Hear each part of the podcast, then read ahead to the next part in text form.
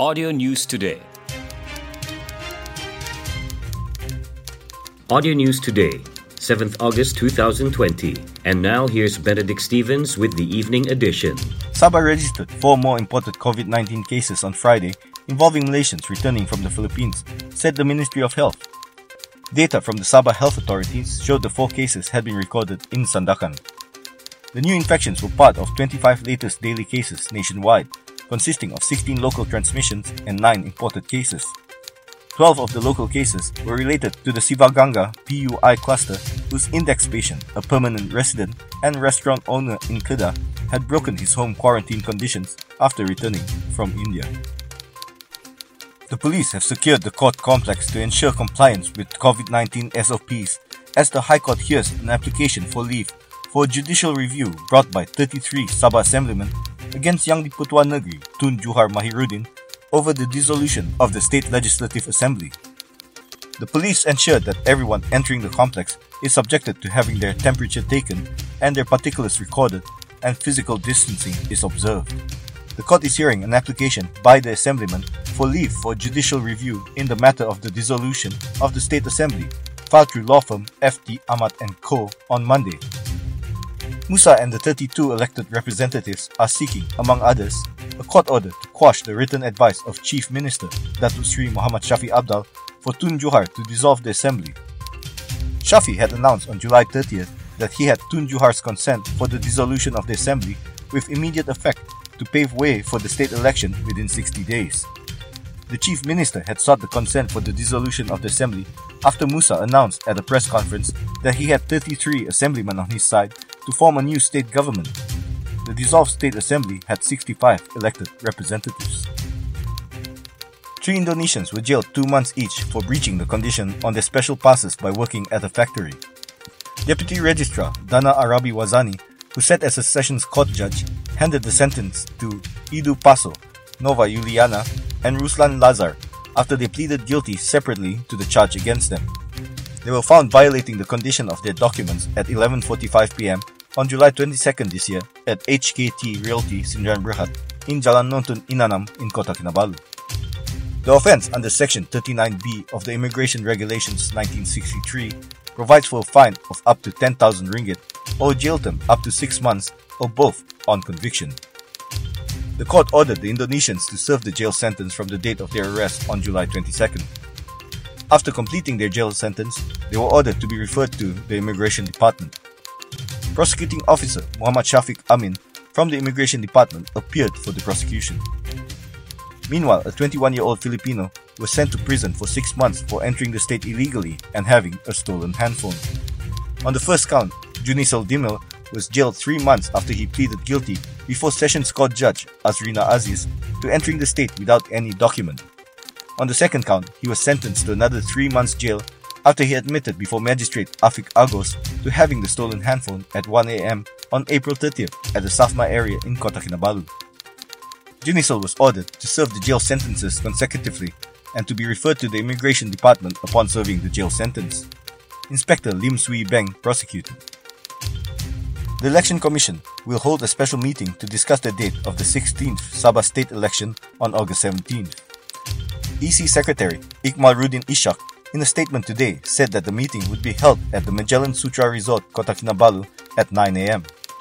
The special meeting will be chaired by EC Deputy Chairman Dr. Azmi Sharom to discuss important dates of election matters, he said. The important dates are such as the dates for the writ of election, nomination day, and polling day, as well as to decide on the electoral rolls to be used and other preparations required to hold the election, he said. A press conference will be held after the meeting. On July 30th, Sabah Chief Minister Datuk Sri Muhammad Shafie Apdal announced the dissolution of the 15th Sabah State Assembly to pave way to the state election to be held within 60 days after it received the consent of Sabah Yang di-Pertuan Negeri Tun Juhar Mahiruddin. The EC received an official notification from the Sabah State Assembly regarding the dissolution of the 15th Sabah State Assembly on the same day. A total of 795,437 or 93.22% of children aged 13 and below in Sabah have received the first dose of bivalent oral polio vaccine BOPV through the Sabah Polio Immunization Campaign KIPS as of last Wednesday, since the campaign began in December last year. Sabah Health Department Director Datu Dr. Christina Rundi said the figure is an increase of 0.94% or 7,406 children who received the vaccine within one week. As for the second dose of BOPV, 730,807 children had received the vaccine as of last Wednesday, which covered 85.65% of children aged 13 and below in Sabah, she said in a statement in Kota Kinabalu today. She said JKNS aim for immunization coverage of 95% for children aged 13 and below to ensure the buildup of herd immunity to curb the spread of polio. Dr. Christina said so far only seven districts, namely Ranau, Tambunan, Kuala Penyu, Beaufort, Kinabatangan, Kunak, and Nabawan, had reached the 95% coverage of children receiving polio vaccine.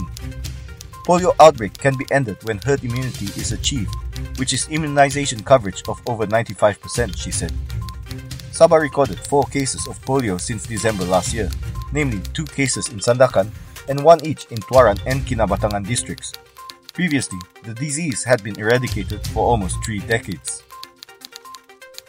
The High Court in Kota Kinabalu today set August 17 to determine whether the recent decision of the Sabah Yang di-Pertuan Negeri to dissolve the State Legislative Assembly is justiciable, meaning subject to trial in a court of law. Judicial Commissioner Leonard David Shim set the date after hearing an application for leave for judicial review of the decision to dissolve the State Assembly. The matter was brought before the court by Tengku Fuad Ahmad, counsel for former Sabah Chief Minister Tan Sri Musa Aman, and 32 other assemblymen are seeking for leave for the judicial review. Tengku Fuad said afterwards the court had also set August 10 for a written submission from Sabah Attorney General Brandon Keith Soh and August 12 for his side to file a reply submission. He said the application for leave for the judicial review was to determine whether Yang di-Pertuan Negeri, Tun Juhar Mahiruddin, as the first respondent, had acted lawfully in dissolving the State Assembly on the advice of Sabah Chief Minister Datuk Sri Muhammad Shafie Apdal, the second respondent. The application had also named the Election Commission and the Sabah State Government as third and fourth respondents, respectively. Tengku Fuad explained that the argument put forward before Shim is that Tun Juhar was not advised properly by Muhammad Shafie to exercise the power to dissolve the State Assembly under the state constitution. The dissolved State Assembly had 65 representatives. That's the end of the news from Audio News Today, presented by Benedict Stevens. Audio News Today is produced by Audio Studio Works and distributed in partnership with Saba Info. For more news, join us on Telegram t.me slash Sabah Audio News Today.